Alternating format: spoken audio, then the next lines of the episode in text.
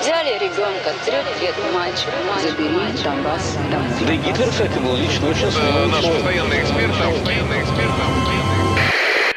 Русский фейк. Иди на... Розвінчуємо російські фейки, які прагнуть зламати наш дух. З експертом детектора медіа Вадимом Міським на українському радіо.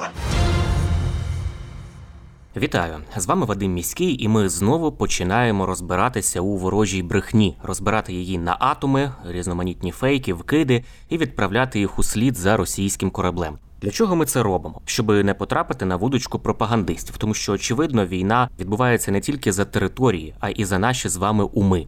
Тому знати фейки в обличчя це бути озброєними в інформаційній війні.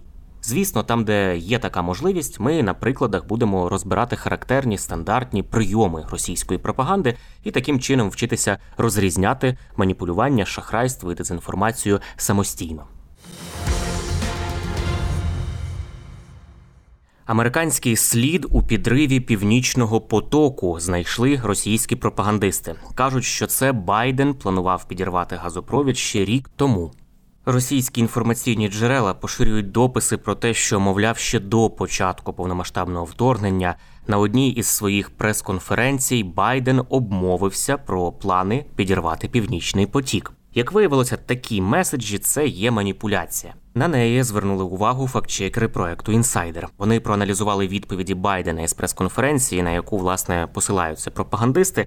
Це прес-конференція спільна Байдена і німецького канцлера Олафа Шольца, яка відбулася ще до повномасштабного вторгнення, а саме 7 лютого 2022 року. На цій е, прес-конференції кореспондентка агенції Рейтер запитала, чи дала Німеччина Байдену гарантії щодо закриття північного потоку, у разі якщо Росія таки дійсно вторгнеться в Україну.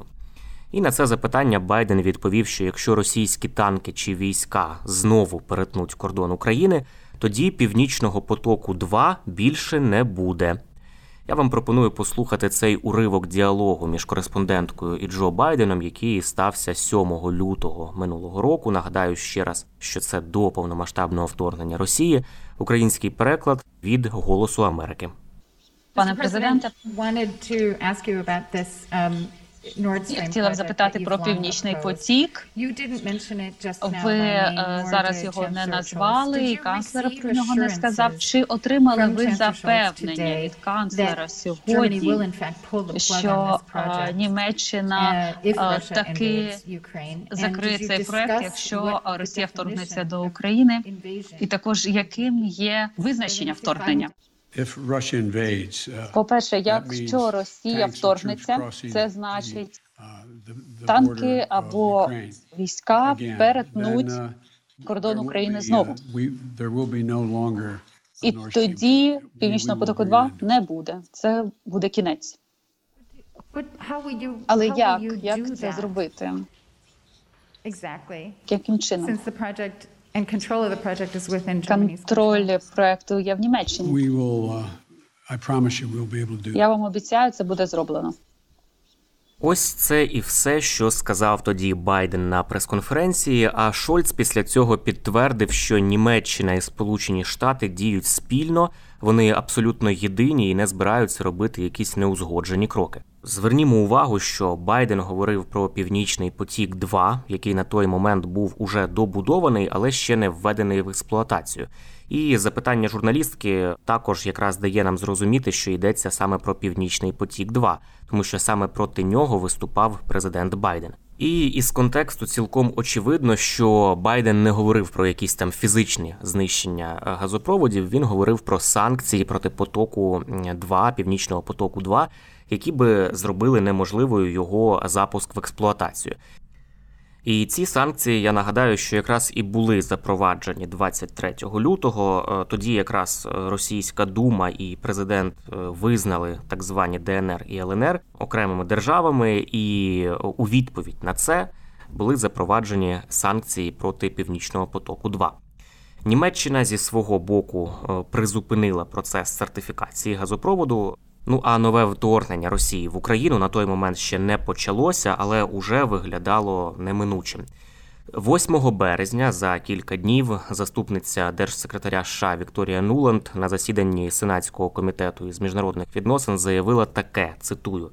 Я думаю, що Північний потік 2 уже мертвий. Це шматок металу на дні моря. Не вважаю, що він будь-коли буде реанімований. До підриву газопроводу, який стався аж 26 вересня, на той момент залишалося вже понад півроку. І фактично тут Нуланд говорить, що цілі, які окреслив Байден, вони вже були досягнені. Цей північний потік уже був на той момент мертвим проектом, який не має шансу на запуск. Нагадаю, що відповідно до джерел британського видання Таймс у міністерстві оборони Великої Британії найімовірніше, що Росія розбомбила власний північний потік, обидва власних північних потоки за допомогою підводного безпілотника.